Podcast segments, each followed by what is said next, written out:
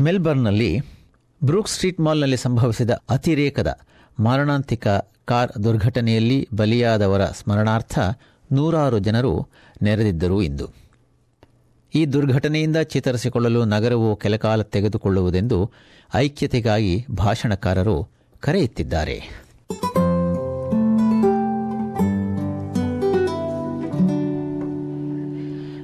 ಕಳೆದ ಜನವರಿ ಇಪ್ಪತ್ತರಂದು ಶುಕ್ರವಾರ ಮೆಲ್ಬರ್ನ್ನಲ್ಲಿ ಜರುಗಿದ ದುರ್ಘಟನೆಯಿಂದ ನಗರವು ಇನ್ನೂ ಚೇತರಿಸಿಕೊಳ್ಳುತ್ತಿದ್ದು, ಜನರು ದುರ್ಘಟನೆಯಲ್ಲಿ ಸತ್ತವರು ಮತ್ತು ಗಾಯಗೊಂಡವರ ಸ್ಮರಣಾರ್ಥ ಒಂದುಗೂಡಿದ್ದಾರೆ. ಸತ್ತವರಲ್ಲಿ ಹತ್ತು ವರ್ಷದ ಬಾಲಿಕೆ, ಮೂರು ತಿಂಗಳ ಶಿಶು ಮತ್ತು ಇಪ್ಪತ್ತೆರಡು ವರ್ಷದ ಮಹಿಳೆಯು ಸೇರಿದ್ದು, ಮೆಲ್ಬರ್ನ್ನ ನಗರ ಕೇಂದ್ರ ಪ್ರದೇಶದ ಬುರ್ಗ್ ಸ್ಟ್ರೀಟ್ ಮಾಲ್ನಲ್ಲಿ ಒಂದು ಕಾರು ಅತಿ ವೇಗವಾಗಿ ಸಾಗಿ ಈ ಜನರ ಸಾವು ಸಂಭವಿಸಿತು. ಡಜನ್ಗಟ್ಟಲೆ ಜನರಿಗೆ ಗಾಯಗಳೂ ಕೂಡ ಆದವು. ವಿಕ್ಟೋರಿಯಾದ ಗವರ್ನರ್ ಲಿಂಡಾ ಡೆಸೋ ಅವರು ಬಲಿಯಾದವರಿಗೆ ಶ್ರದ್ಧಾಂಜಲಿ ಅರ್ಪಿಸಿದ್ದಾರೆ Last Friday started in sunshine under beautiful and warm summer skies, but we know that it turned into a tragic day in our city. And now we ache for those so needlessly lost and for their loved ones, their families, their friends, their colleagues, and their schoolmates, Whose grief must feel unbearable to them. ಮೆಲ್ಬರ್ನ್ನ mayor Robert Royal ಅವರು ಎರಡೂ ಕಡೆಯ ರಾಜಕಾರಣಿಗಳ ಬೆಂಬಲಕ್ಕಾಗಿ ಧನ್ಯವಾದ ತಿಳಿಸಿದ್ದಾರೆ ಸಹಾಯದ ಅಗತ್ಯವಿದ್ದವರ ನೆರವಿಗೆ ಧಾವಿಸಿದವರನ್ನು ಅವರು ಪ್ರಶಂಸಿಸಿದ್ದಾರೆ We are here to share in our grief, but we also come together to give each other strength and hope and to send our love to those who are suffering.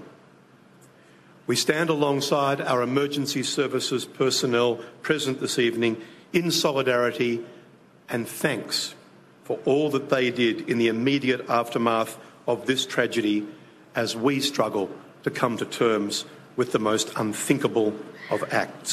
ಈ ದುರ್ಘಟನೆಯಲ್ಲಿ ಶಂಕಿತನಾದ ಕಾರ್ ಚಾಲಕನ ವಿರುದ್ಧ ಕೊಲೆಯ ಮೊಕದ್ದಮೆ ಹೂಡಲಾಗಿದ್ದು ಆಗಸ್ಟ್ನಲ್ಲಿ ವಿಚಾರಣೆ ನಡೆಯಲಿದೆ ಈ ದುರ್ಘಟನೆಯ ಅವಧಿಯಲ್ಲಿ ಗುಂಡೇಟು ತಿಂದಿದ್ದರಿಂದಾಗಿ ಗಾಯಗೊಂಡಿದ್ದ ಶಂಕಿತನನ್ನು ವೈದ್ಯರು ಪೊಲೀಸರನ್ನು ಎದುರಿಸಲು ಶಕ್ತಿನೆಂದು ಹೇಳುವವರೆಗೂ ಪೊಲೀಸರು ಕಾಯಬೇಕಾಯಿತು. ಸ್ಥಳೀಯರಾದ ಕಾರ್ಲಾ ತಮ್ಮ ನಗರದ ಬಗ್ಗೆ ಅವರಿಗೆ ಇದ್ದ ಭಾವನೆಯು ಬದಲಾಗಿದೆ ಎಂದಿದ್ದಾರೆ.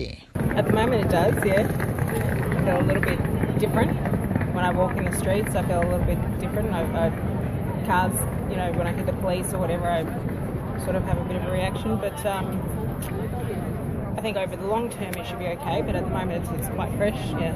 ಈ ಘಟನೆಯು ರಾಜ್ಯದ ಜಾಮೀನು ಕಾಯ್ದೆಗಳ ಬಗ್ಗೆ ಮರುಚಿಂತನೆ ನಡೆಸುವಂತೆ ಸರ್ಕಾರಕ್ಕೆ ಪ್ರೇರಣೆ ನೀಡುತ್ತಲಿದ್ದು ವಿಕ್ಟೋರಿಯಾ ರಾಜ್ಯ ಸರ್ಕಾರವು ಆ ಬಗ್ಗೆ ಪರಿಶೀಲನೆಯನ್ನು ಪ್ರಕಟಿಸಿದೆ ಈ ಸಂಬಂಧದಲ್ಲಿ ಸರ್ಕಾರವು ಕೆಲಸದ ವೇಳೆಯ ಹೊರಗಿನ ಅವಧಿಯಲ್ಲಿ ವಿಚಾರಣೆ ನಡೆಸಲು ರಾತ್ರಿ ನ್ಯಾಯಾಲಯವನ್ನು ಸ್ಥಾಪಿಸುವ ಆಲೋಚನೆಯೂ ಸೇರಿದೆ victims of crime commissioner Greg Davis ಅವರು ಕಾಯ್ದೆಯ ಪರಿಶೀಲನೆಯ ಸಮಯ ತೀರಾ ತಡವಾಗಿದೆ ಎಂದಿದ್ದಾರೆ There's too many people out on bail who simply shouldn't be on bail. People, people who are on multiple amounts of bail. When does a person get to their last chance?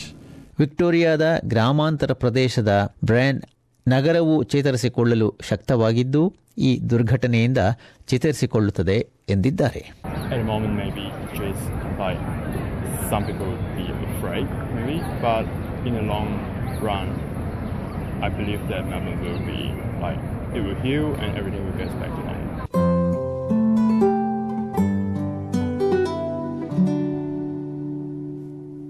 ಇದುವರೆಗೂ ಮೆಲ್ಬರ್ನ್ನ Brooke street ಮಾಲ್ನಲ್ಲಿ ಕಳೆದ ಜನವರಿ ಇಪ್ಪತ್ತರಂದು ಶುಕ್ರವಾರ ಸಂಭವಿಸಿದ ಅತಿ ವೇಗದ car ಚಾಲನೆಯ ದುರ್ಘಟನೆಯಲ್ಲಿ ಸತ್ತವರಿಗಾಗಿ Melbourne ಶೋಕಾಚರಣೆಯ ಬಗ್ಗೆ SBS ತಯಾರಿಸಿದ್ದ ಸುದ್ದಿ ಚಿತ್ರಣವೊಂದನ್ನು ಕೇಳುತ್ತಿದ್ದೀರಿ.